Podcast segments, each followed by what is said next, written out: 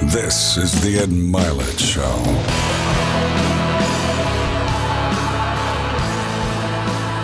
Welcome back to Max Out, everybody. I'm so excited about today's show. Seriously, I've wanted to do this show for months and months, but I wanted to wait until her new book, The High Five Habit, came out. And so the timing is perfect for this. But this is literally one of my favorite people I have met in my life. And particularly, I could tell you for sure in the last two years, the favorite person that I have met. I think she's brilliant. I think she can change lives. I think the show today will change lives. It's going to impact mine as well. You know who she is. You've seen her on television. She's five years at CNN as a legal analyst, had her own talk show. 60 million people engaged with her social media. Her first book, last book, sold uh, 2 million copies like that. Then this one's going to probably triple that. and uh, and I take full credit for it after the show is over today. It's got a TED Talk with 26 million views. You don't need any more data than that. Mel Robbins, thank you for being oh, here. Oh, Ed! I, was saying, like, who the f- is he talking about? Oh my God! It's you. I hate her. It's you. I love her. Oh, and that was so nice, and you even said that in front of your wife when she was here I earlier. did. So I know it's true. It's absolutely, totally true. I talk about you all the time. We haven't known each other that long, everybody, and I uh, feel like you are a long lost So relative of mine. yeah, I do too. I really do. You know, I come from a long line of farmers and Mm. like blue collar workers, and my grandparents had a bakery. My other grandparents were Angus cattle farmers. Mm. And, you know, I just, we connect. we connect because there's no There is no BS with you and I. I also think I think you connect with people. That's probably that explains it why. I think most people I think that you have a way of delivering super insightful content in what I would call like a non-threatening or non-egotistical way. In other words, mm. you distill really complicated things in a very simple way. And I'm super curious about this. I, the the book itself, by the way, if you're watching on YouTube, that it's here.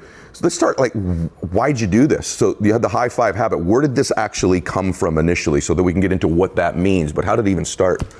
Well, it started like a lot of things start in my life, which is I hit a personal rock bottom. Hmm. Mm-hmm. And uh, the things that I share tend to be the things that I figured out having to save my own ass. Yeah. And that's why I that's why I'm so passionate mm-hmm. about what I put out into the world mm-hmm. because you know, I'm going to be 53 this year. I have made my life very hard for myself. if I could save anybody the headaches and heartaches that I've put my own ass through, hmm. That to me is a life well lived. Do you think people would be surprised to hear that, though? I mean, as much success you've had and notoriety and impact, you you say you put yourself through a difficult path. You know, I don't think people would be surprised. Hmm. And the reason why, and I think you have this exact same thing, hmm. we are not talking at or down. Yeah. We are with you shoulder to shoulder. Hmm. And so when somebody says you're so authentic and I so relate to you, it's the fact that they feel like you get them. Mm-hmm. It has nothing to do with how much money you've made or how successful you've become. It's your ability to be on somebody's level because you've been there. I think you're right. Yeah. Well, you were there when this starts, so do you mind sharing like what was going on and then what did you do? Well, I'll share what the lawyers will allow me to share. About that? okay. okay. and I'll share what our kids know Okay. because there's stuff that, like, Yeah, you know, get if. I were to say some of the things, they'd be like, "What?" really, so, Mom? yeah, exactly. And so, yeah, um, it, it's a moment that I think everybody can relate to. I mean, what was going on in my life is my my dream job, which was to be a daytime talk show host, ended. Which you were great at. Thank you. The show failed. I Mm-hmm. mean, let's be honest. It got canceled. I got fired from my dream job. That's what happened. I could I could make some lovely story up, but that's Mm-hmm. If I'd been amazing, we'd be in season two. Um, and so I find myself fired from my dream job. I then abruptly get a book contract canceled, not because the publisher is a jerk, but because I have crazy dyslexia and ADHD. It is next to impossible for me to take what's in my noggin and get it on a piece of paper. And I was a year late in delivering a manuscript. You really? So I then get uh, a contract canceled and I have to return money I've already spent.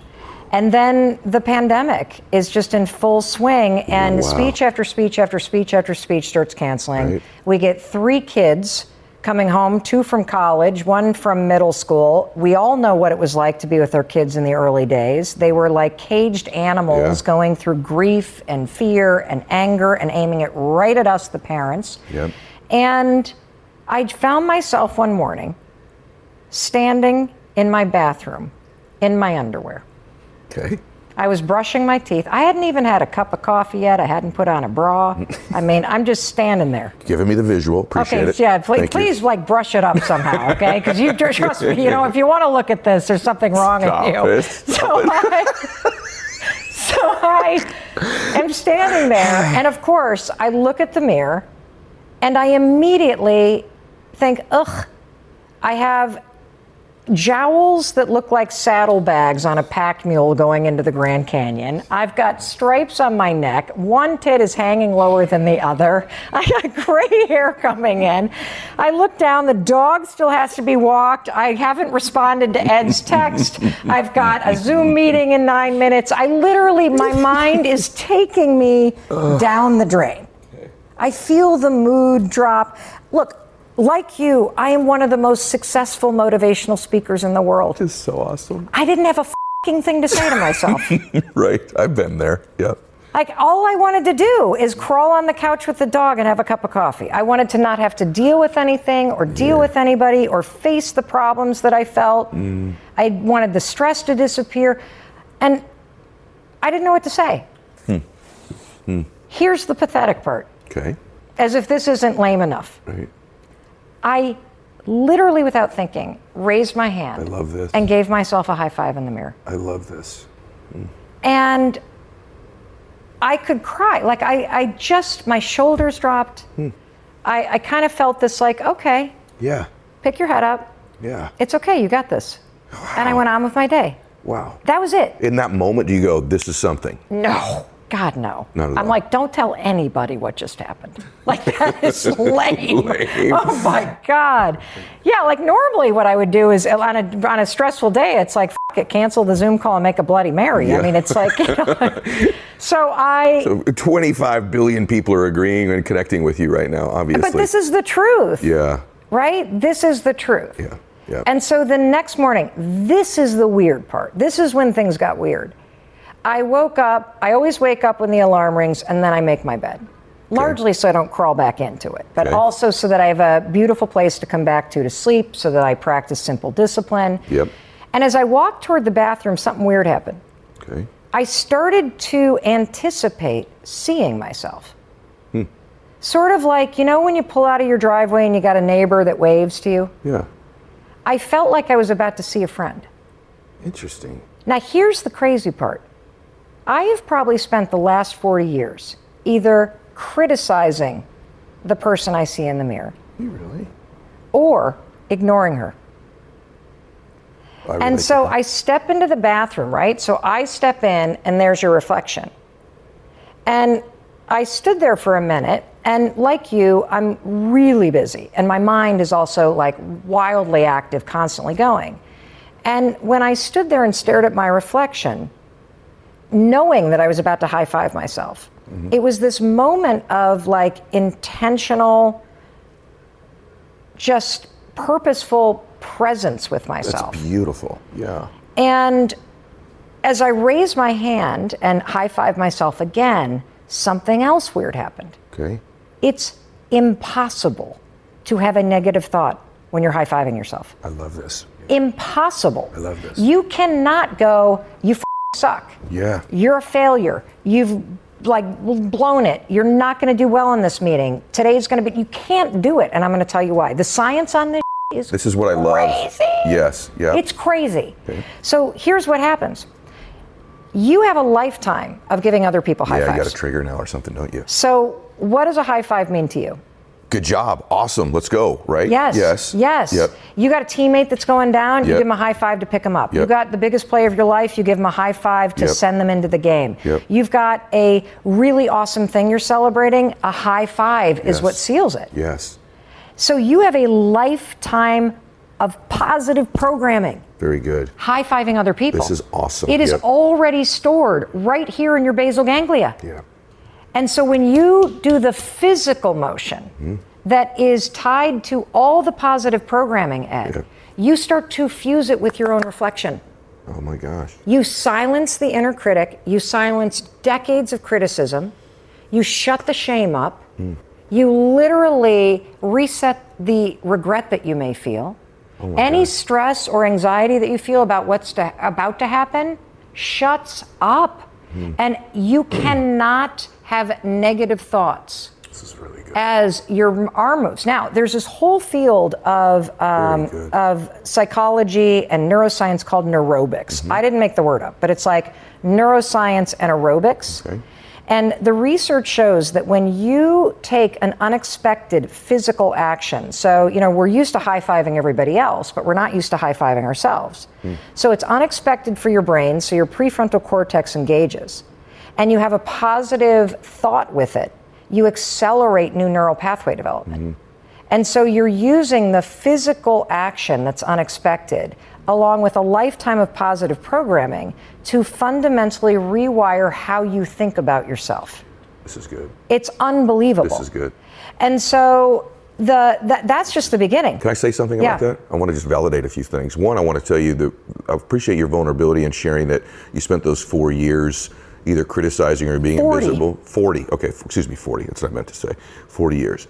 And I can tell you, because we get this both a lot, we're, you know, obviously people that pour energy in other people. I just want to tell you that that's true for me too, and I want my audience to know that. I do a lot of criticism of myself. I've done it all my life, but I've really moved that more into invisibility. I don't look at myself. I don't think about myself. I do that as well. So, just from a male perspective, I don't have the right boob lower than the left and all that other stuff you were going through. If you lift on one side, you might. I probably actually, at this point, the way I've been eating, I definitely do. But typically, I would like to think I don't. But I want to say that I want to second that. And then the other thing is the massive power of what you're describing because you're engaging both parts of the brain here. You're engaging the front, frontal cortex of the brain because it's a new move, so your brain can't conserve energy. It's got to actually engage. But you're also engaging all the hardwiring you've had for years and years and years of having this trigger of this high five. This is brilliant at both times. So I don't want to interrupt you I'm not it, even done, dude. Like Yeah, I've yeah. only just like scratched the surface on the science. okay, so let's you're gonna you're gonna freak the f- out. Okay. Talk about max out. Yeah. You're going to The freak the, max the, the out freak on this. F out. Okay. So keep rolling on it because I'm you know me, I'm super Yeah. fascinated by this. So simple move, out of nothing, high five, all of a sudden you've stumbled into some of the best neuroscience in the world that proves that this is a game yeah. changer. Yeah. Okay. So now there's even more. So think about a moment when you go to high five somebody and you guys kind of like, you know, like you have a shitty You- high five, right? Yeah, you yeah. miss it. It's like Yeah, limp. yeah, Ugh, yeah. I hate that word. Me limp. too. Okay. Do it again, right. Mm-hmm. Yeah, do it again. Why? Because a high five requires both presence and intention. Shit. Yes, that's true. You're right. Yeah. You're right. And so, standing there with yourself, there's new research right out of Harvard that proves that if you take just one minute of an intentional reflection about who you're going to be today, hmm. it changes your level of productivity. It changes how you show up as a leader. It changes your ability to impact people, and it changes uh, your effectiveness. Hmm. Simply a single minute of setting an intention about who you're going to be today. Hmm. And so when you stand in front of that mirror and you don't ignore yourself like Ed and my husband do, mm-hmm. or criticize yourself like 91% of women do mm. on default, and you take a moment to intentionally be with yourself and you think about the day ahead, even if you've got a lot of stressful stuff going on, mm. especially actually if you have a lot of stressful stuff going on, and you then raise your hand and you begin your day with this high five to yourself, you are sealing that intention that you believe in yourself and that you got it. Very good. It's incredible. There's also I just I was just with Dr. Daniel Amen, who I know you know Right. too, who's one of Love the world's leading experts on the brain. Yeah. And we were talking about the high five habit. Mm-hmm. And he was saying that the other thing that's happening, and this is why when you first start doing it, it's going to take two to three days to get through, and we're going to talk about the resistance, and we're going to talk about the fact that it feels weird and why. Yeah. Because there's a very deep and very sad reason why it feels weird and why you're going to have resistance to doing this. But by about day three, what's going to happen is pretty crazy. You're either going to feel a major surge and boost in your mood, or you are going to have a very just kind of unnerving sense of calm.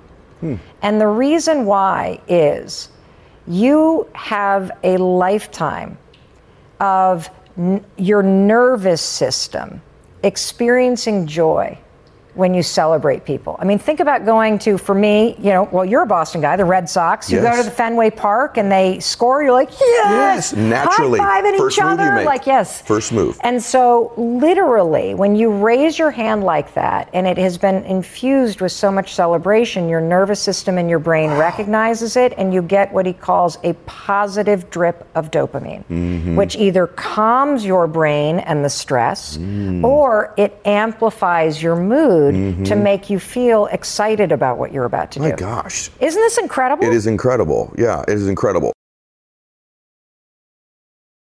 So, are you suggesting, and we're going to go to the resistance in a minute?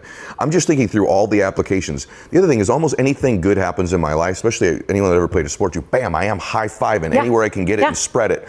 And it is a way of acknowledging yourself, but also acknowledging the other person. It's a massive state change. It's so. I love the fact that some. I, I introed you this way, not knowing we were going to talk about this. That you can take incredibly complicated things and distill them down to the most simple action you could take. This Yeah. is the best example ever of that because there's all this neuroscience behind all of it. You're like, look, look in the mirror and high five, right? So yeah, which sounds like, oh, please. it actually doesn't now, though. Like we're 10 minutes in here and it's brilliant, right? So it doesn't sound that way to me now. So I want to go back. Physically, you're saying that what you're suggesting we all do, recommending, which I will begin to do immediately, is that upon waking, is there a time that you believe that this is Oh, it's a good question. I don't. I, I personally think how you set your day up is how it ends up, and all the research also shows that when your that your mood in your morning uh, impacts productivity all day. For sure. So when you do small things Mm-hmm. to boost your mood, it has a documented impact on your ability to focus, to be productive, to believe in yourself. and so I personally would recommend that you habit stack it. That you pair it with something that you always do in the morning in the bathroom. So whether that's brushing your teeth Yeah. or whether it's flossing or shaving or whatever you might do, before or after, just before you leave that bathroom, you have to high five yourself in the mirror. Okay. And so the simple rule is don't ever leave a bathroom without high fiving yourself in the mirror. Uh, Send again. yourself back into the game of life. Okay. Having your own back. Okay. Can I ask you about that? Yeah. Hard, no one else is going to ask you this. I'm just thinking through because Yeah. I'm going to do this. Okay. Okay. I'm, I'm in 1,000%. Do you think that if you do it too repetitiously that it loses its charge? Or do you believe that if you do it more repetitiously that it actually gains, uh, you know, a pattern with you that as a deeper trigger? Excellent question. I'm realizing that I do the high five right before I leave the bathroom. So it's the last thing I do. Okay. It's always after I brush my teeth. Okay. But it's the last thing I do before I leave the bathroom. Now I might come back in Yep. and put makeup on or do Yep. something else, but that first high five in the morning is important. Okay. And here to answer your question, in the beginning, it becomes something you do. It becomes a practice that you're adding to your morning routine. Mm-hmm. Over time, it becomes part of who you are. Yeah. Because here's the killer thing. Oh my God. I'm not even done explaining all the research. Okay. Because we've got to get into motivation. Yep. We've got to get into what research says about uh, celebration, empowerment, support. We got to get into what the studies about the NBA teams say about high fives and Okay. championship teams. Like, Okay. I got so much to unpack I here. love it's this. incredible. So, um, uh, oh God, what was I going to say? I was high fiving in the. Well I, want, well, I want you to stay on one thought you have because I don't want to move off of it because we're Yeah. going to get into the research. I actually want to ask you about the resistance piece of it because Oh. I, you said that it's powerful and a little bit sad, and that just stuck Extremely with me when you said it. Because other, we can move into the NBA stuff, but beforehand, because one, my question is don't outthink the room, right? Just take this principle and apply it. Right. That's the first thing. Don't overthink it. How do I do it? Where do I put my hand? Just give yourself a high five. You're not thinking about when you're giving another person a high five. Right. Open hand, closed hand. Just give them a damn high five, Yes. right? Yeah. So let's not o- overthink the room. I know that 30% of us like exactly which hand, how quickly, how long do I hold it up for? Let's not do that, everybody, right? Let's just let's apply the principle. And the second thing is though, what is the resistance? Why is there This is resistance? so Yeah, sad. Okay. So, there's two uh, kind of buckets that it falls into. Okay. And the one bucket is that you believe you only deserve it if you've achieved something. Yeah. I haven't done anything worthy of a high five. I don't get a high five unless I hit the number on the scale, or I have that number in the bank account, or I land the job, or I find the person, or I do the thing. And by withholding celebration, support, empowerment, and encouragement from yourself, you're making it not only harder, I would say next to impossible Yeah. to make those things that you want a reality. Very good. The other reason why people feel a resistance, and this is also incredibly sad, is that your default in your mind is that you are not worthy of it, Yes. Uh, yeah. that you have failed, or you're damaged, or you've been abused, or you have so much evidence stacked up about why you do not deserve to be celebrated Yeah. that you actively withhold it from yourself. Yep. Which is a metaphor for other parts of your life. You actually don't think you're worthy of this joy. I have to say to you, I uh, if you're hearing me under my breath during the interview, I'm going, "This is very good. This is very good." You guys, they don't normally hear me talk like this because I'm going to be honest with everybody. When I have someone on the show that's in our space or our world, there's usually there's thing I, this is very good or you know this is great. But when i'm listening to you right now there's a part of me that envies you a little bit because i think this is one of the most brilliant things i've heard since i've ever been involved in personal development or peak performance or life change.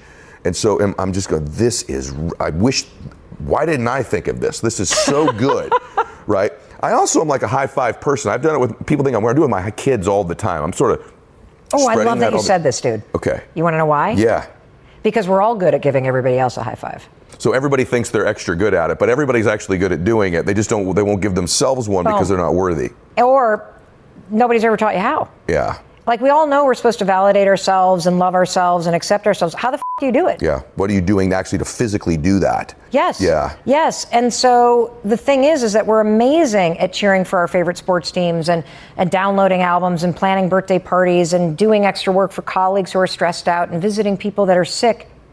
We not only fall short, what I have found now researching this for a year is that most of us do the opposite. We withhold it from ourselves. Yep. Yep. I do. Yeah, I, do too. I, I do the two things you said. I if I'm in a space by myself, I am typically being somewhat critical of myself, evaluating what I could have done. There's one thing we all do too.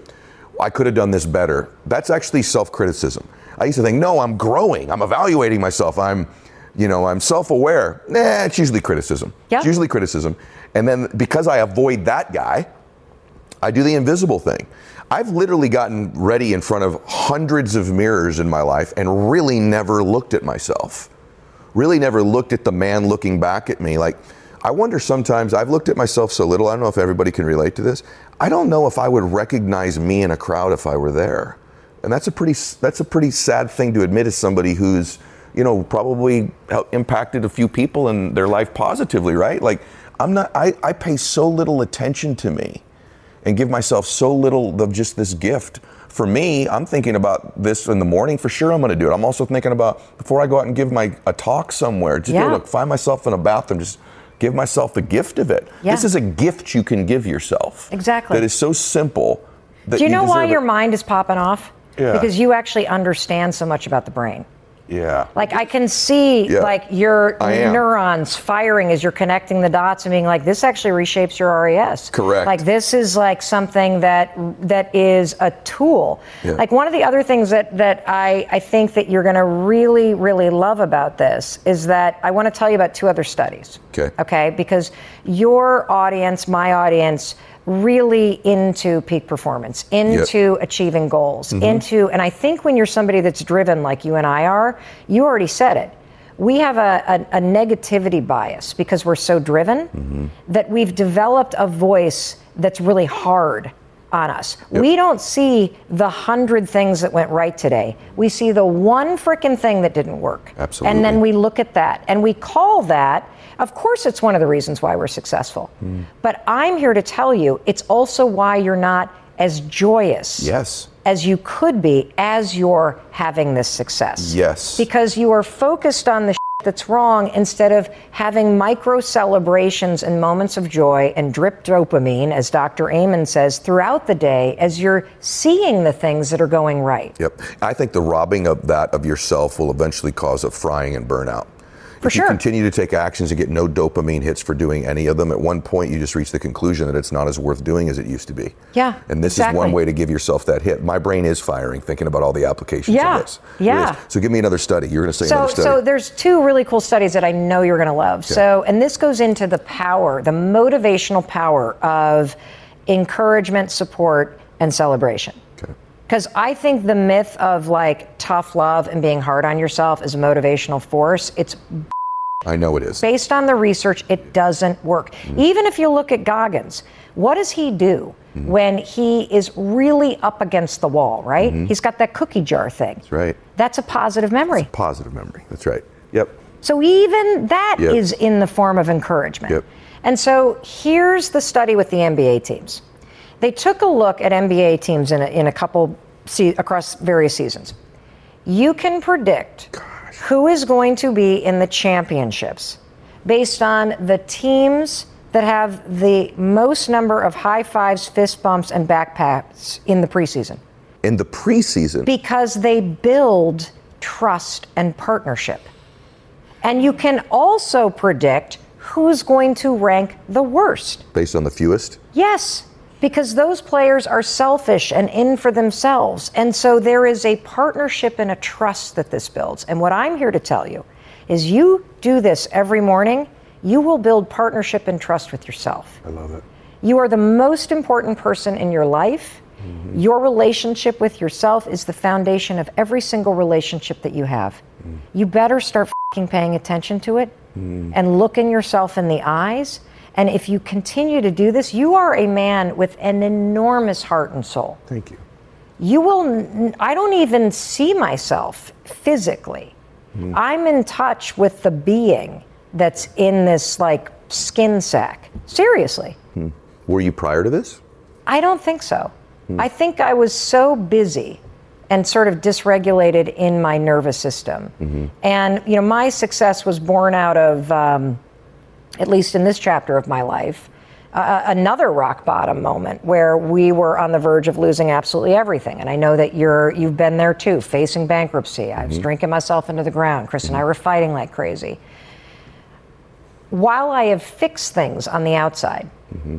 I never actually knew how to connect with myself on the inside.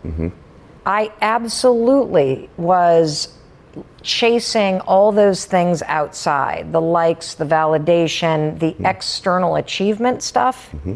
in order to prove that I was worthy of love. The high five habit and and that's just the beginning. I mean, this high five in the mirror is just a Trojan horse. I mean, the whole book is about small habits based in science hmm. that teach you how to fulfill your own needs emotionally hmm. and how to support, encourage, and empower yourself mm-hmm. through the ups and downs in life. Mm-hmm. How to flip jealousy, for example, into inspiration. How to go from a, a really low mindset into what I call a high five attitude when you feel insecure or people pleasing. And so the high five in the mirror is the beginning of I want to go to this jealousy into inspiration thing, but I want to I want to say something to you first. I'm loving this, by the way. we, we, we we better be careful because we're going to go five hours, and I know neither one of us can. I want to so badly. I um I've realized a few things about myself, and that is that I struggle with being present uh, with other people sometimes. Sometimes, like it was interesting when you and I met in the dinner that we had with some great friends. What was so wonderful was how present all of us were that evening, and none of us wanted that conversation to end. But I'm not very rarely present with myself. I think one of the gifts of this is it causes presence with oneself. It's not just the high five for me, but it's a moment of presence with me. And so I just want to acknowledge some of you that all have that. The second thing you said that I really connect with, we're so similar, is that for me, this idea of validating or earning love or bliss or these conditional things wired into me as a kid. I got more attention and significance when I achieved something. So that's true for the vast majority of people that are wired like you and I are.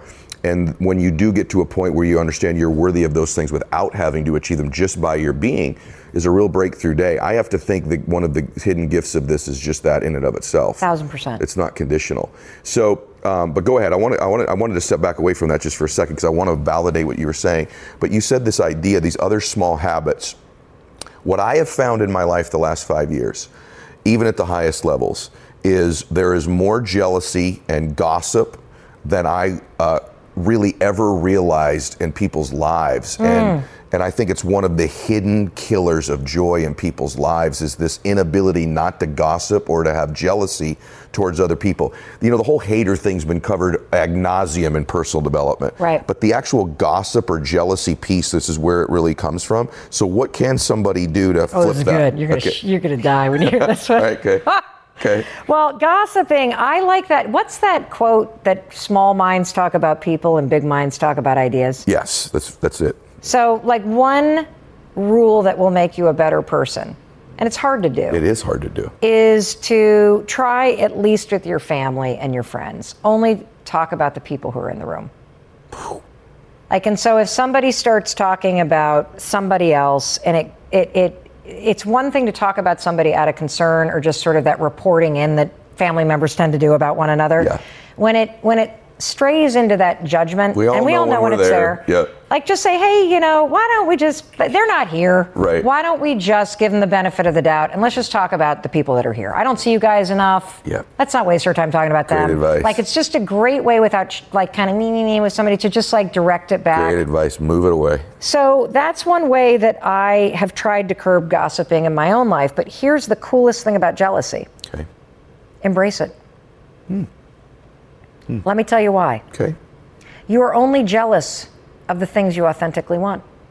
So, for example, for a long time in my life, I was super, when we were struggling financially, I was super jealous of anybody that had a big house or was putting on an addition. And I didn't know what to do with my jealousy. So it would consume me. I tell the story in this book of going uh, into a friend's brand new, you know, house at a time in our life where Chris's restaurants were failing and I was unemployed and we were like profoundly in debt. I was, it nearly made me self combust in this woman's kitchen, okay? And how did I deal with my jealousy? Because I didn't know what it was. We get in the car, uh-huh. and what do you think I did for my poor husband? Why aren't you more successful? I should have married somebody in finance like she did. Why are we in this situation? Like you just like aim it at Yeah. people, right? Because you don't know what to do with it. Yep. My jealousy was not about a house. When I finally started to unpack it, it was about my ambition. Very, yeah, very true. And so you cannot be jealous of something you don't want. Hmm. If I believe that jealousy is blocked inspiration. I've never heard that before. It is blocked by your fear. It is blocked by insecurity. It is blocked by you have this deep insp- like you have this and, and like you said it earlier, I'm really jealous of this idea, Mel. I wish I had come up with it. You have a new book coming out. I'm not going to say what the title is, but here's what I want you to take away from it. There's something about the simplicity of the idea Right. that makes you jealous. Mm-hmm. That is what your inspiration is trying to get you to pay attention to. Very good. So I'm jealous of you. You got this show. Mm-hmm. You have the discipline to do it all the time. You, you're translating it into a podcast. I've been sitting on my ass talking about doing a podcast for four years. Mm. What the old Mel would do before I understood jealousy is because it's blocked by insecurity, I would then tell myself a story. You're too late. It's already done. There's not enough room for you. If you do it, you're a copycat. Hmm. All of that just blocks what you really want. Really true. Pay attention to your jealousy and stop and unpack it. What really is it about that person? Is it their marriage? Is it the way that they're being treated? Is it how they take care of themselves? What is it about financial freedom and anybody that has it that makes you feel jealous? Hmm. Really get to the core of what feels right for you and then get to work on it. I have to say this. I, I that's one of the most incredible things I've ever heard. I'm gonna give you a reason why I can't, I'm saying stuff today on today's show I never admit to because you do it. But I'm jealous of people that really like themselves a lot. I'm jealous of not confidence because I have you have confidence too. We both have this really pretty good combo. I'll brag about us. We're both pretty confident people, but at the same time, there's a degree of humility there that makes us want to learn and grow and change and be better. And I love people that toe that line. People with a lot of confidence, no humility, they're no fun. People with a bunch of humility with no confidence, they're a pain in the butt, right? Like, but people that really I have found in my life, I was just thinking, what am I jealous of? I sometimes feel jealousy when I'm around somebody. It's like, oh, they just really like themselves, don't they? Maybe a little too much. You know, yeah, you do that story with yourself Yeah. and you make that story up. And that's a signal to me. And it just just literally as you were talking, it was it was an indicator to me like you need to look at that. Yeah. You need that's a signal like you this is something you want that you don't have enough of, man. Yeah. And that's amazing to admit in front of millions of people who look to both of us for help on this. Well, it's because you have been hard on yourself along the way. Mm-hmm. And so it's now been woven into what you think your formula for success is. That's is. exactly right. It's the shit formula. You think, well, if I let go of that, I'm going to lose all my power. Yeah. If I let go of this beating myself up thing, that's why I'm so successful. No, I'm successful in spite of doing that. Yes. Not because of it. Yes. Yeah, right. Yes. And in the in spite of, in that gap is where all the joy comes. See, high fiving yourself isn't about becoming an arrogant asshole. We're not trying to turn you into a narcissist. Right. I'm trying to relocate you inside of your own power. Wow. I am trying to get you to understand that if you want to feel validated, if you want to feel supported in life, stop looking outside of yourself and give it to yourself. This is being, you know, the greatest form of confidence is just being comfortable in your own skin. Yep. That's it. And that means being able to sit with yourself. Mm-hmm. On the mornings that you wake up and you are facing a terrifying health diagnosis, or somebody that you love is in trouble, or you've got the hardest conversation of your life in front of you. You're about to say, I don't love you anymore, or you're about to say, I quit, or you're about to say, whatever. Mm. In those moments, being able to be with yourself and to look yourself in the eye and to really get this is hard. And you know what? You're still going to do it. And I got you. I love this. We're at the end of the show, by the way. We're going to talk about a challenge that you can participate in to kind of take you through this and make it something that becomes a part of your formula, part of your pattern that you do that we're going to talk about towards the end that I'm really, really excited about that we get a chance to participate in, that I'm going to participate in myself. But you said that a lot of the things, it's fascinating to me. A couple million people read the five second rule, right? And I think probably three or four times that will end up reading the high five habit. By the way, I don't think I need to say this, to everybody. You need to get the book. But I think probably everyone's already concluded that, you know, 10 minutes into this, um, you can just feel that this is something groundbreaking. This is not just another book on, hey, think better. You know, this is most personal development books are, and there's nothing wrong with it, are just some other little version of Think and Grow Rich. There's some delineation of it all the way back. This is next level stuff, and it's next level because in our world today, simple things win. Complexity is the enemy of execution. So those very complex things changing in you as you do this very simple thing, you can execute it very easily and very regularly starting right now. That's what makes this so brilliant. But you also, when you wrote the five second rule, mm-hmm. that was born out of what we're describing too, another one of these times. And my audience probably knows, but I think it would be an unbelievable gift for us to have the high five habit with a little bit of the five second rule today, Sure, just sure. to give them a little bit Sure. of magic. So and let's you, do that. you got it. I'm going to tell you the five second rule. And when we're done, remind me to tell you the story about the reticular activating system, the RAS in the brain, and my metaphor of doing laundry. Okay, you're you are in my go zone for I sure. know you will are. Go- you of all people on Yeah, the planet, planet. You're in my you zone. You are the one Okay. that is going to go. Oh, this is so good. All right, we're going to laundry Okay, after this. So um, the five second rule. So the five second rule Brilliant. is desperate. Are you kidding? It is brilliant, but the, the, story is desperate. I'm. It's 2008. We're in the middle of the housing crisis. My husband has followed his dream and gone into the restaurant business, opening up a string of little pizza restaurants with his best friend. Um, we were new entrepreneurs, so of course, when location number one was great, what do you do? Complete idiots. We, we cash out our 401ks, our kids' college savings. We get a home equity line because mm. that's free money. We cash out the credit cards. We ask friends and family to invest. We go all in. And then Chris and his business partner, as is the case in the restaurant business, the second location was a huge dog. Mm. Too big, too expensive, wrong location, Wrong location. tons of traffic driving by every day as you're sitting there with an empty restaurant knowing you're. They, these guys are so oh, committed right. to returning an investment. I, I have to hand it to Chris and Jonathan. They work day and night to pull this plane crash mm. out of like the factoring and this and like just anything you could possibly do. So we find ourselves in a situation in 2008, 41 years old, and we're $800,000 in debt. Wow. Dude, I could not pay for it. There was a there was a moment, the rock bottom moment was this morning where I went and we live in a nice neighborhood. Friends have invested. We can't let them know this is happening. Boy. Kids, 3 of them under the age of 10. Oh my gosh. Whoa. I um, remember going to the grocery store, and I went to an Ivy, an Ivy League school. I have a law degree, but here I am unemployed. We've lost everybody's money.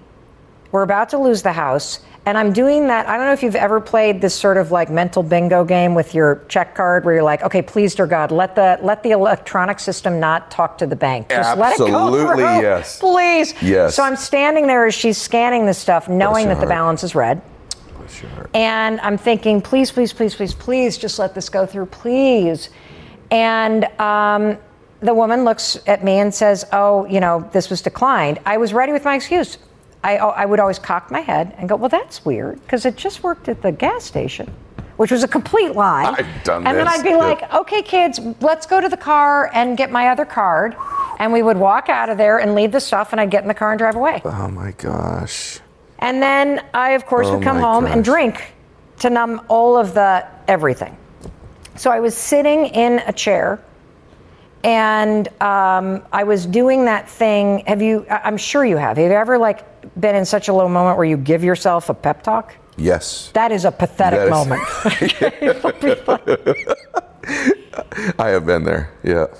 You're I was me there. back to it. Yeah. You know, that's it, Mel. Tomorrow morning, it's the new you. no more drinking. Got to be nice to your husband. You got to look for a job. Girl, you got to get these kids on the bus on time. And by God, woman, when that alarm rings, you have got to get out of bed. You cannot lay there like a human pot roast marinating in fear. You cannot hit the snooze button four times. You have got to get up and get the day started. And then, honest to God, what happened is a rocket ship launched across a television screen. It was probably the four Manhattans that gave me Yeah, this idea. say, are It we was really stupid, you know. and Such I a great thought, storyteller. that's it. Tomorrow morning, when the alarm rings, you got to launch yourself out of bed. If you move fast enough, Mel, you will beat the anxiety. You won't be in the bed when the anxiety hits. So I, the next morning, and this is the power of the five second rule. Now, I, now keep in mind, I didn't know any of this at the time. A lot like the high five habit, it was this super simplistic moment that changed everything.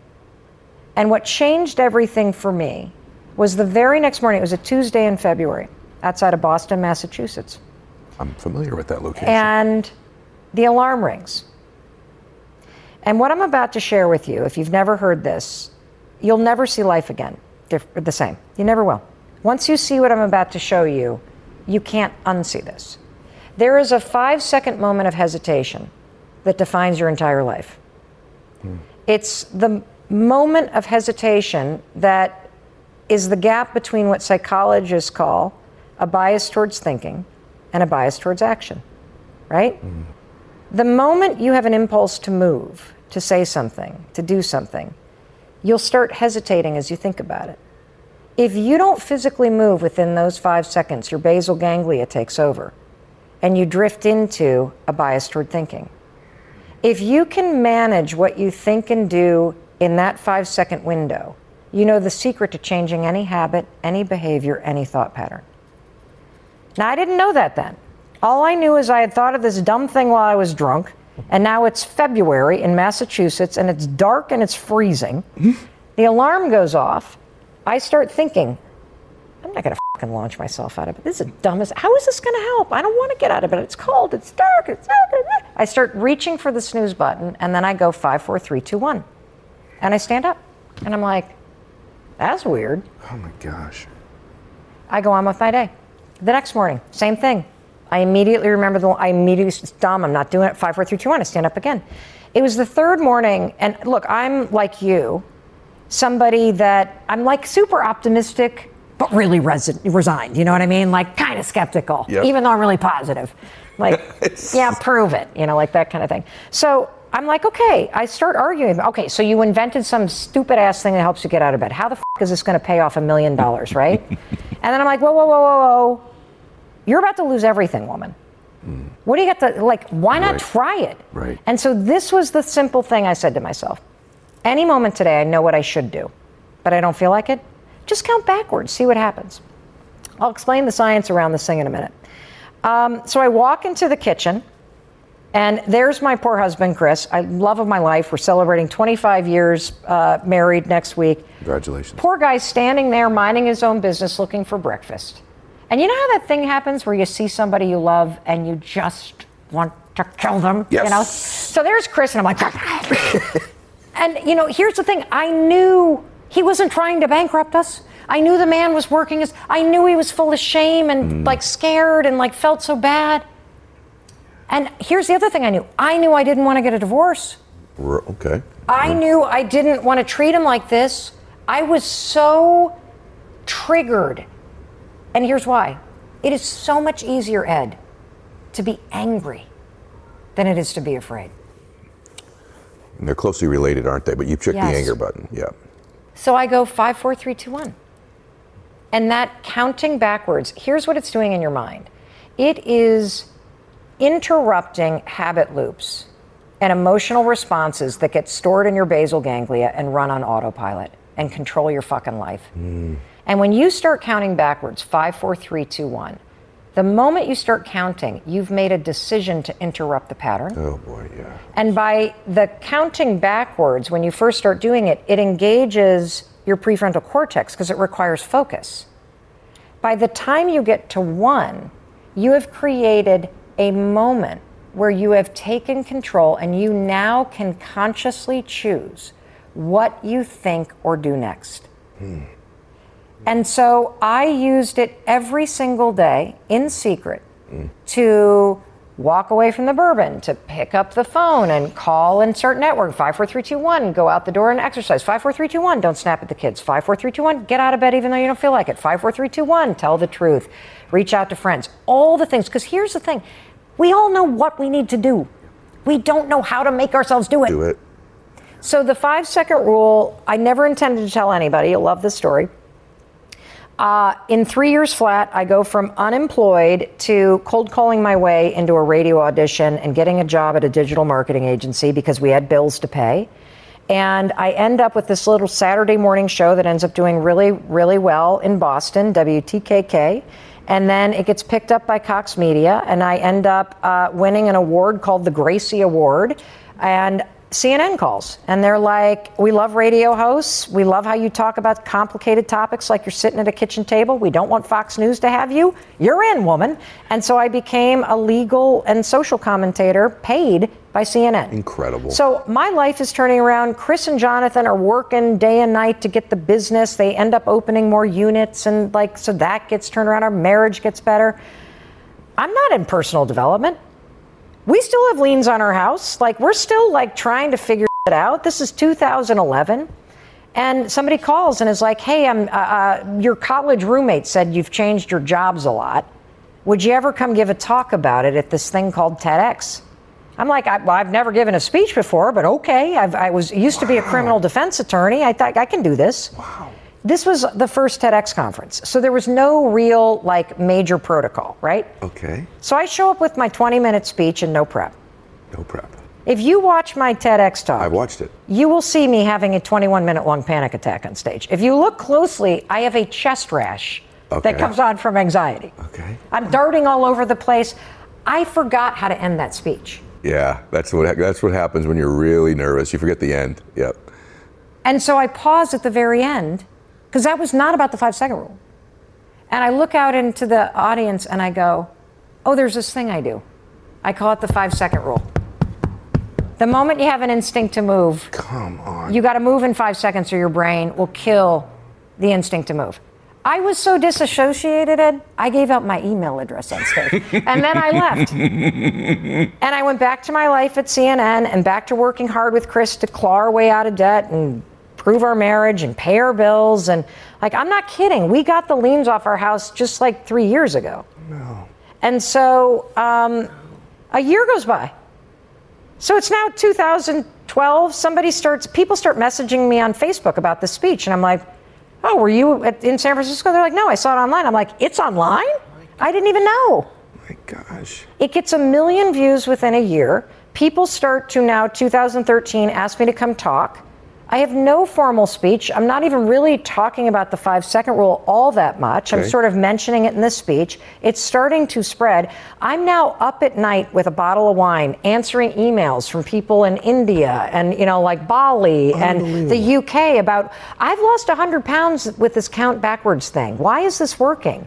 And because I work at CNN, I can email somebody like Dr. Amen and say, Why is it working? Yeah, can I interview you Yeah. about this little brain hack? Wow. Is this not incredible? It is incredible. There is no I didn't know this. other explanation other than the universe or God said, this is something that needs Yeah. to get out into the world, and this chick is the one who's going to do it. Unbelievable. Because I'll tell you what, it takes some very big balls to stand on a stage does. with 20,000 people and convince an arena full of people that you can change your life by counting backwards from five.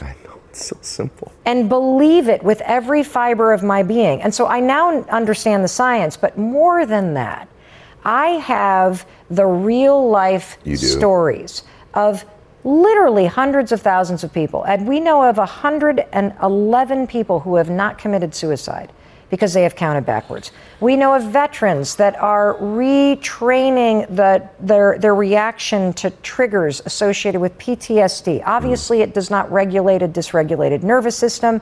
It gives you a moment of control. Mm. It works with OCD. We have pediatricians using it with kids to interrupt the thoughts that cause anxiety. Mm. Over and over and over. The things that you know what you need to do. 54321 is a tool you can use in five seconds flat to interrupt the that's holding you back Yep. and push yourself to take the actions that change your life.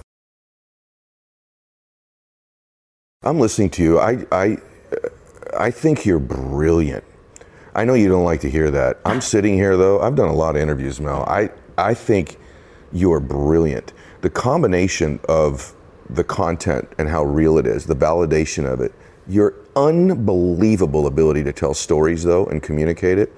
You were, you and I, you were picked to do. You were I agree. destined to do this. There's no question. Your relatability, you're brilliant. You're, I enjoy you so much. It's, it's such an interesting thing, male to female thing, because we've become friends. How much I just really admire and respect you. I, you are right for me in this space. Do you know what I'm saying? Like, just I feel that way about you too. thank you. You, you know what it is? I, I, I, I, I have suffered so much in my life, and I didn't need to. I didn't need to, you know? And um, we are so lucky to have the internet and podcasts and books. You know, back in the day, it was embarrassing to walk into a self-help like section in a bookstore. There were no podcasts or online courses. Mm-hmm. There was something really wrong with you if you went to therapy. Like, you know, I had a great grandmother who went to electric shock therapy. Like I like so the fact that there are simple things that you can share Yeah. that help somebody take control mm-hmm. in meaningful ways. That is what brings the greatest joy to me. It's helping real people Yeah. face the real issues in their life. I think that's why I love you because me too. And I've suffered that way. I'm so thrilled. I'm just happy to hear that you're not suffering like that. Meanwhile, you've helped millions of people and they're suffering. And um, I'm just emotional like you are just listening to you. I, imagine everybody if you took this podcast or YouTube, whatever you're doing with it today, and you went back through and you combined both of these strategies.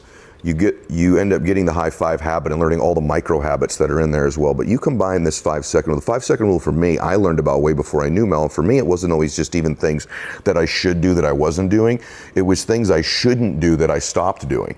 so for me in my life, the five second rule, you, when you have the ability to be pretty verbally influential, you, that works both ways, right? And so for me, it was counting backwards and not saying that sentence the way I was going to say it because I did a lot of damage to myself, my businesses, my friendships, my relationships by not implementing the five second rule in my life. Me and so too. it changed my life far before I knew you. So a couple things. I uh, and by the way, there's so many people also that just relate the the, the in, in layered in this story is this woman who's created this incredible life, this incredible influence, born out of suffering, born out of you know a little bit too much to drink one night, and bam, here we are. The next one's one of the worst days, and you walk into the bathroom and a high five in the mirror. It's just incredible that should inspire so many of you listening to this that you think, well, I'll really get to my real life once I'm out of this low part of my life. No, maybe this is the beginning of the great part of your life. Oh, it actually is. You don't build your inner strength when you're winning. Hmm. It's like steel, it's forged in fire. Forged in fire. Like in your lowest moments, that's where you're gaining the wisdom that you need and the resilience that you need. And the other thing that I am so fucking passionate about because I see my daughter beating herself up where, where mm. she is. To this day, my husband still struggles with shaking off that sense of failure because the restaurant didn't deliver the returns that he wanted to. Mm. And, you know, we're talking six years later. Yeah. And you know, I have a totally different story, which is, are you me? Without that, we wouldn't have the five. I'm Right, like, dude, right, high right, five! Like, right, woo, woo, woo. Don't you see how all these dots connect? Yeah. But it's personal. Like, I can't teach my husband or my daughter how to see themselves differently. Yeah. They have to do it for themselves. Mm. Your face changed when you just said that, by the way. That's how important that is to you. Oh, they are the most. There you go. It makes me sad. yeah. Like there, we all have somebody that we love very deeply, mm-hmm. and it doesn't matter what you say to them. Yeah. And one of the hopes that I have for the high five habit and for the tools in this book is that it gives you the things that you need hmm. in order to hit the reset in terms of how you see yourself. Because if you continue to beat yourself up over what happened, you will never feel the encouragement and the support you need and the worthiness that you need to create what's next. What's next? And we all have had the experience of standing in the present moment and looking back, right? And going, oh, I see how the dots of my life brought me here. What I love about this new tool of high fiving your own reflection is what it's been doing for me at a very spiritual level is it's helped me stand in the present moment and have faith that this dot is connecting to something amazing that hasn't happened yet. And as long as I have my own back, I'm going to be okay. I love it. What if you could live, which she just said, you guys, what if you could live knowing that the dots are connecting right now? And if you actually knew that, there's dot, there are dots connecting for you right now if you have your own back. And I believe that and I know that. If in fact you do too. If you look back at every single chapter of your life, no matter what chapter it was, the dots connected. They're connecting right now. And that gives us a comfort that we can move forward, that there is going to be change, that this story you're telling yourself doesn't need to be the story that happens in the future. Okay, laundry. Oh, you're going to love this. Okay, I got it because this is up my alley, big okay. time. So we both love the RAS, Yeah. Mm-hmm. this live network that's constantly changing in your brain and showing you either what you want or what you don't want. And you and I are both huge advocates of this fact that it's true. Your mind is designed to help you Absolutely. if you know how to train it. Mm-hmm. And so I came up with this analogy doing laundry. okay. You know how when you like open up the dryer and you got to pull out the filter? Yeah. And then you take your finger and your thumb and you pull off that crap, that lint. Ugh. Yes. It is impossible to do a load of laundry and not create lint, right? Yes. It's impossible to go through a day in your life and not create mental lint. Hmm. Mental lint is any thought that makes you lose inspiration hmm. due to the negative thought. Hmm. And what's happened for most people is that all of the negative thoughts that have been spinning every day of your life have gotten trapped in your RAS. And just like you can take your finger and pull it away so that the filter isn't blocked by the wrong stuff, because what accumulates when lint starts to build? More lint. What accumulates when more negative thoughts start to build? More negative thoughts. Mm-hmm. I believe that the high five in the mirror and even the five second rule, when you use it to push through the fear and insecurity that's holding you back from acting like the person you want to be, these two tools act like you're clearing the filter away every single day. That's why when you five, four, three, two, one, get out of bed in the morning, like you said you would, you wipe away that thought that I'm a failure, that I'm a loser, that I can't count on myself. When you stand in front of the mirror and you high five your reflection no matter what, you wipe away that lint that's built in your RAS that says, I'm unworthy. The actions themselves are proving to your mind and changing the filter in your brain in real time because you are seeing yourself acting like a person who is different from the one you used to be. I love this. Isn't that cool? It's super cool. And the other thing that's happening, come on, this is good. the other thing that's happening is that you are feeding yourself visually and kinesthetically. And if you actually say anything auditorily when you're doing this over and over, this is so damn good. This is so damn good. All right, we're gonna run. We're at it. Well, I'm going a little further. I don't give a crap. I have two pages of questions here. Okay. I've asked none of them because we've literally got to. This is oh, like oh, I you didn't and even tell you the, the other study. Okay, give me the other study. Okay, so it's called the motivational power of a high five, or the high five motivational power. I'll send you the link to the psychological study. Okay. So researchers wanted to know Okay. what is the single most effective way to motivate and inspire kids when they're doing an, a challenging task. They divided kids into three groups and then gave them super something super challenging to do. Okay. The first group, the researchers would simply walk up and do the fixed mindset praise. Hey, you're super smart, Ed. You got this. the next group got the growth mindset. Oh, Ed, you're perseverance. You're such a hard worker. You're going to get this. And obviously, the you know the hard work praise that worked better than you're smart. The third group, the researchers just walked up to the kids, didn't say a word, just gave them a high five outworked, outlasted, more resilience, more grit than the other two combined. That's big Full time. stop. That's big time Here's study. why, and this is the like. Hmm. A high five is not a celebration of your work. It's a celebration of you. Very good. Jeez. So the high five fulfills your most fundamental emotional needs of being seen, of being gotten, and of being celebrated for the unique individual that you are. Hmm. This is going to be a movement. I hope so. This is going to be a movement. Well, we're starting. it. Because I want people to stop beating themselves up. I want them to start cheering themselves forward. So do I. And you're giving them the tool to do it. Okay, one last thing. We're going to go a little long. I also am this believer. This is one of my favorite stories from you, and I'm I'm going to couch it so we can finish with it because it's really out of sorts for everything else we're talking about. But I just It's actually, if it's the story I think you're going to say, it's the in the last chapter of the book. Oh, well, no, I don't think it's the one you're thinking. Okay. We'll see. I think you're one person, one decision, one anything away, one new relationship Oh, yeah. away from totally changing your life. Yes. I believe this, okay? And so the, you were one moment away when you got out of bed, five, four, three, two, one, that changed your life, right? The high five in the mirror changed your life. So you're doing your show, okay? Yeah.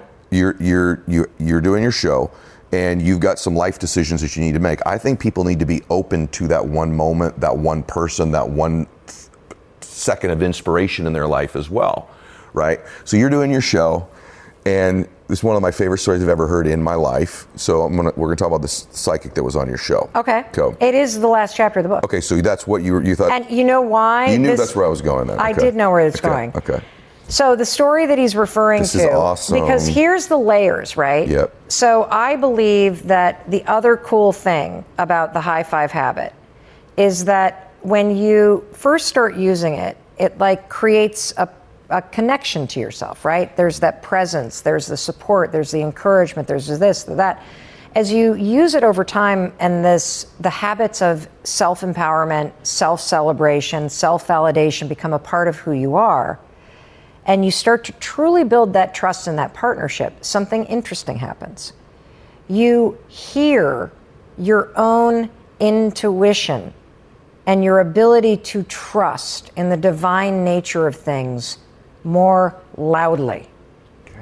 So I am um, doing the talk show. Yeah. Now, I have not, in full disclosure, invented the high five habit yet, but I love this story because I believe that what's meant for you is trying to find you. And your job is to remove the fear and the insecurity so that you are open to it. Just like jealousy is a signal. And your insecurity and fears are blocking that signal. There are signals and signs every day of your life. So I the backstory of this is that so we have a 23 year old and a 21 year old and a 16 year old, and at this point our son is in the eighth grade, and our son isn't like everybody's kid, awesome kid, but he's really struggled in school.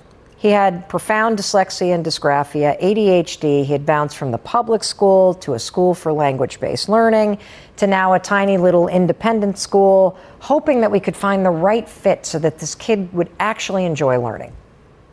High school's coming up. And I made the mistake, or I guess I should not even say it that way. I said, um, because everything happens for a reason, you've had such a terrible time with School Oak, you can choose your high school. Yep. Big mistake at the time. At the it time. turns out to be the greatest thing that ever happened, but I thought he would look in Boston. Plenty of amazing high schools in Boston. Our daughters had already said, "Bro, you cannot go to the public high school. Your ass will get eaten alive at that place." You know, it's like not the, not the theater kid with dyslexia. You're not going there, okay? Not. And I love my theater kid with Right. dyslexia, but just in a big kind of Yes. high school. Yep. And so they're like, "You're not going to like it." We went there. We know. So um, I thought he'd look in Boston, and all of a sudden he says, "I want to go to high school in Vermont." In Vermont. I'm like, okay, what boarding school? I don't want you to go to boarding school, but if this is, I don't want to go to boarding school.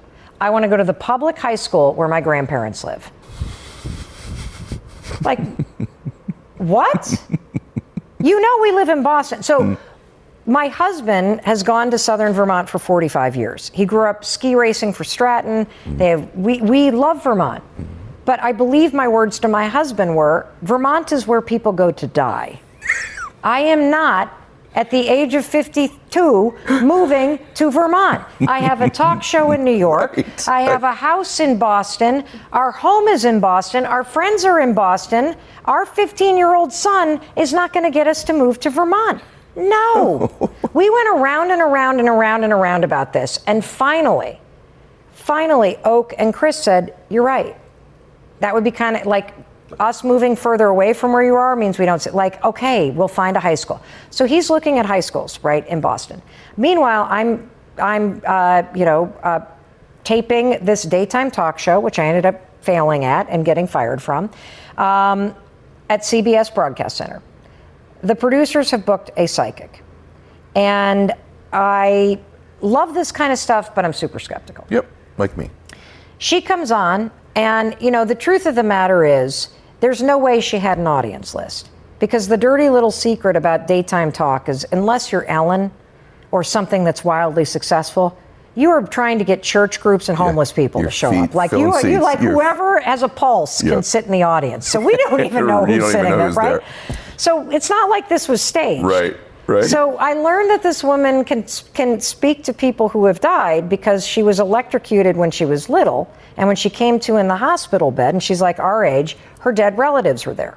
Amazing. Amazing. So I'm like, oh, this is cool. And I'm like, what are you going to do? She said, I said, are, are there dead people here? She said, oh, yeah, everybody's got somebody standing, It's starting to get crowded. And the second I start talking, it's going to get really crowded. I'm like, really? She said, yes. I said, well, who are you going to talk to first? The first reading, Ed, honest to God, she gets up, she goes straight over to like this section over here, asks four women in the second row to stand up, looks dead in the eyes at the first woman, and says, Does your mother know you're pregnant yet? Oh yeah, that was that woman's. And then the mom looks at her like this. And then she goes, Now you've lost two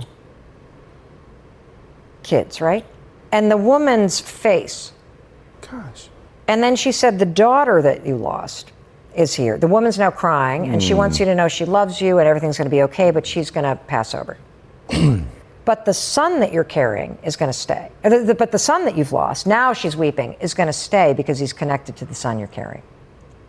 The whole audience is now sobbing. This is the first reading. Whoa. Like, buckle up, people. Here we go. So it just got crazier and crazier from there. And then all of a sudden she turns and says, There's somebody standing behind you that would like to talk to you. Are you open to being read? And I'm like, Of course. Yeah. So um, she said he's in a military uniform. And I say, It must be my grandfather, Frank Schneeberger. And she said uh, he was in the Navy. And she said, No, this is a this is a pilot in the Air Force. And I'm like, a pilot in the Air Force? I, I there's nobody I'm related to that is pilot in the Air Force. Could it be a friend? No.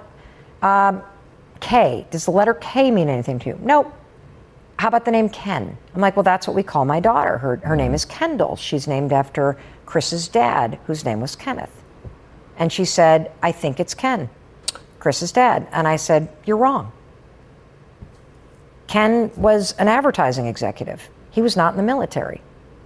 In fact, I think I said, if Ken had been in the military, I would know. You said that. And she said he's getting agitated. Hmm. I think he wants you to verify this. So, meanwhile, Chris's dad had died of esophageal cancer like 11 years ago. So they get Chris on the phone in the control room, and I can hear in that little earpiece Yes. Mel, we got Chris on the phone. Mm. Your father in law, Ken, was in the Air Force oh, Reserves in college. His dream was to be a pilot, and he found out on the pilot's exam that he was colorblind. Gosh.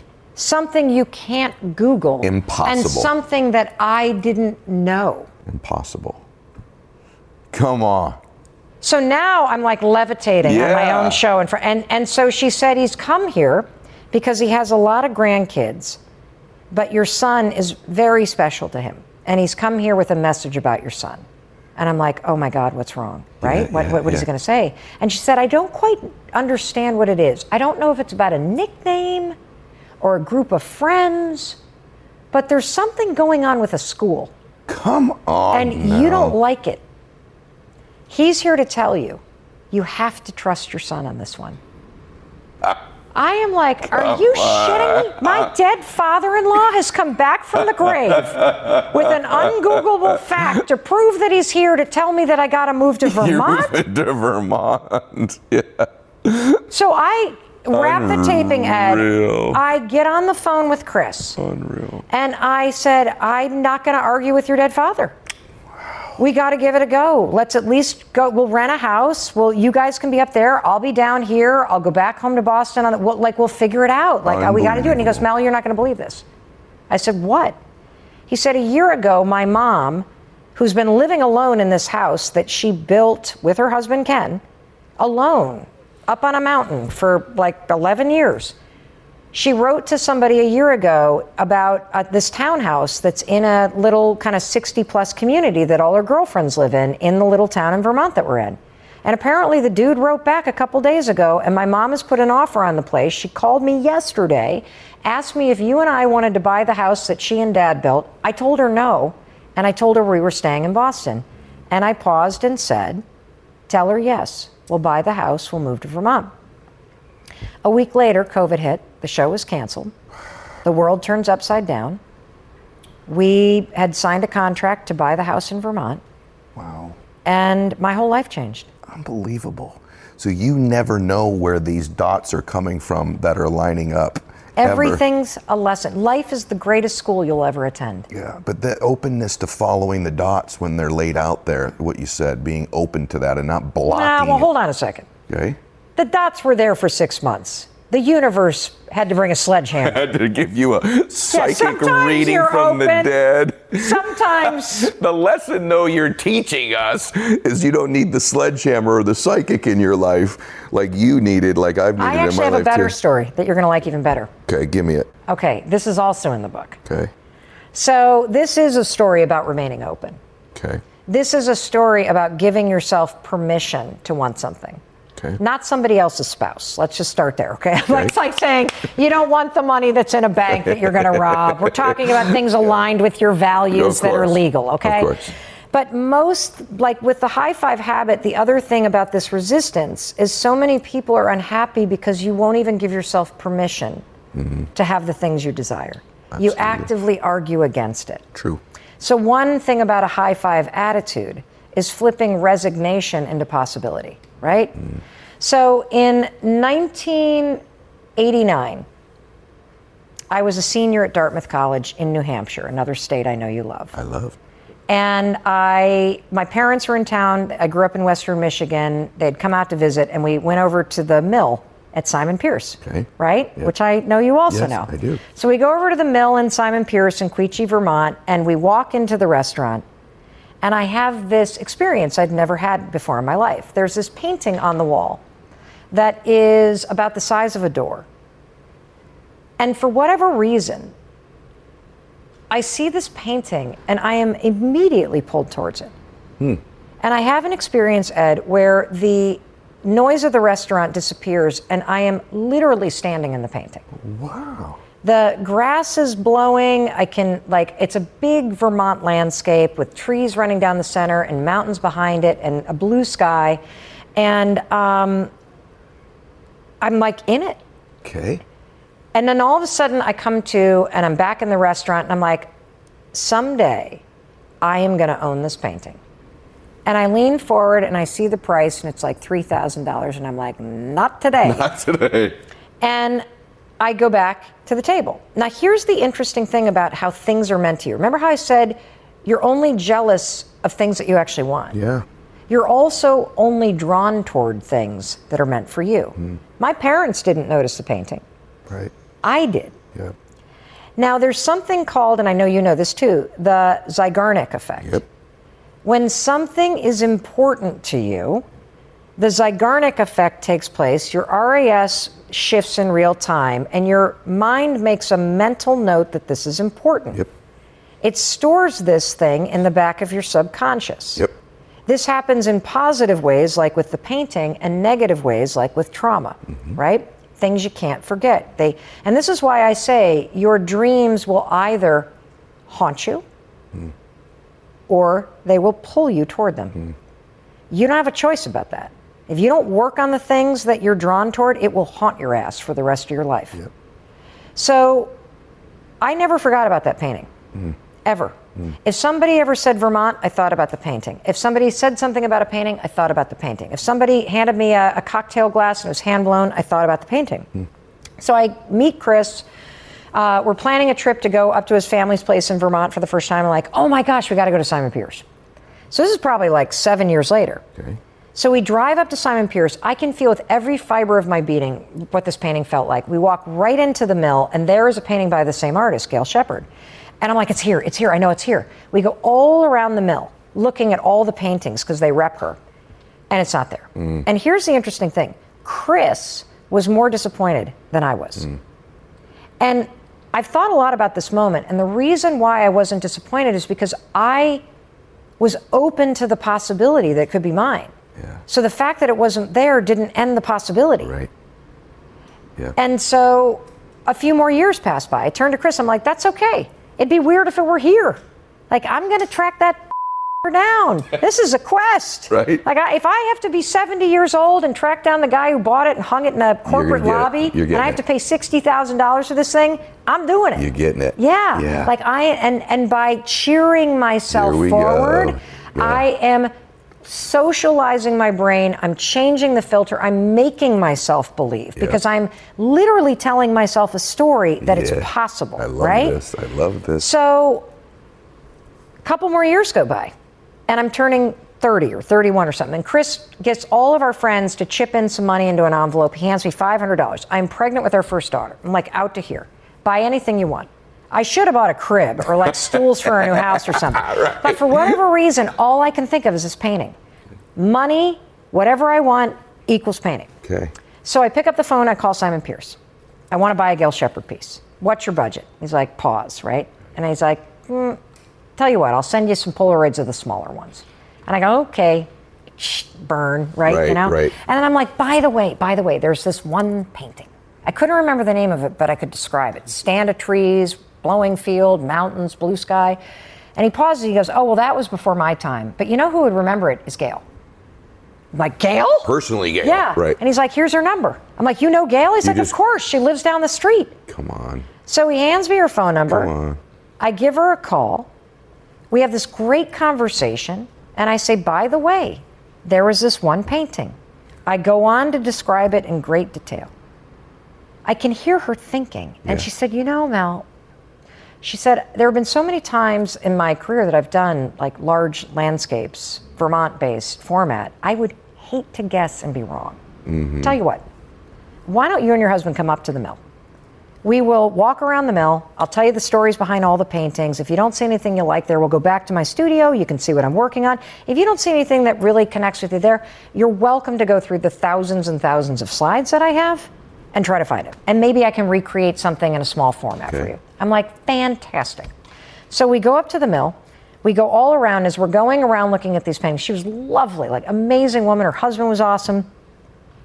I'm starting to realize I can't afford any of this. Like I'm like out to here with like I'm about to give birth. Like what am I doing here? The imposter syndrome pi- picks. All I want to do is impress her. We don't have the money for this. Mm. Why are we buying a painting? Like the only thing on our walls is like a poster that Mm. was hanging in my dorm room in college. That Matisse jazz thing that we all had. Oh, yeah, everyone had. So we sit down, and she goes, Now that you're sitting down, I have something to tell you. There has only been two times in my entire career as an artist that I have done two studies of the same scene at the same time. And your painting is one of them. She said, Your painting is one of a pair. Oh my gosh. And the sister piece to that painting is in my studio, hmm. where it's been sitting for the last 11 years, oh waiting for you to come looking for Oh it. my gosh. And her husband was like, You should have seen her when she hung up the phone with you. It was like she saw a ghost. So we're all crying, and we drive down to her studio, and we walk into the studio, and there on this easel is this massive painting. And I'll tell you, Ed, it was the most exquisite moment of my life. Oh my gosh. It was as if I was standing in that mill on October 6th, 1989, my 21st birthday, declaring that that thing would be mine. And 10 years later, standing before it, hmm. knowing I couldn't afford it. so I turn to my husband and I say, Dude, I don't need shit. You don't have to buy me any rings or a car. Just fucking buy me that painting. And he turns and says, Hey, Gail, how much for the big one? Hmm. And she says, Mel can have it for $500. Because clearly when I was making it, I was making it for her. So it now hangs in my kitchen, and it is a visual reminder every single day that your mind is designed to help you. Your job is to tell it what you want and to remain open to the possibility of having it. That's incredible. Usually, you don't make me cry on my show. Usually, they don't get me crying on my show. That's incredible. You're incredible. This has been incredible. I love you. I love you. I think you're really just- do. I just think you're amazing. I think you're amazing too. We were definitely meant to meet. I know. I know. You got me today, girl. You got me. All right, we're going to help everybody here at the end. Yes. First off, thank you for today. And um, for me, thank you. Thank you. I'm glad millions of people probably will get a chance to listen in on our conversation. But this was for me today, so thank you. Will you do me a favor? Yeah, Will you work on being kinder to yourself? I certainly will. I know we'll, we'll hold each other accountable for that. You're, you're ahead of me on that journey now. I absolutely will be. Yeah. I give you my word on that. Thank you. Today helped me with it. Today helped me with it for sure. Let's help a bunch of people too. So there's a high five challenge. Yes. How do, we're going to put it in the show notes. We'll put links, all that stuff. Great, But, but tell, us, tell us a little bit. yeah. that we, So, I wanted to make it easy Mm-hmm. to start this thing because it does feel a little dumb when you do it alone. Okay. So uh, you can. We're going to get five million people to wake up five mornings in a mo- row and start their day with a high five in the mirror and see what happens. Awesome. And you just click the link. All you need is a name and an email address. No credit and that's card, it. nothing. Absolutely nothing. No, it's totally free. Yep. And uh, you will be. It's powered by Growth Day, our friend Brendon Burchard's app, which means you get uh, very inspiring video for me to launch it. awesome. You get to high five yourself. You can upload a photo, get cheered on by millions of other people. You get a journal prompt. It's awesome. It's awesome. It'll awesome. just kick you off and get you going. Okay, everybody needs to get in. And The High Five Challenge. High Five Challenge, and everybody needs to go get the book. I don't think I need to tell you guys all that. I think you've all made that decision. So, listen, thank you, Mel. I love today. you. I love you too. Today was awesome. And everybody, share the show. This is one of those shows you probably watch more than one time. I have a hallucination that's going to happen for a lot of you. Anybody you love or care about needs to see this show today or listen to it at least on the audio platforms. So please make sure you're sharing it. Fastest growing show on the planet. I love you all. God bless you. Max out. This is the Ed Mylett Show.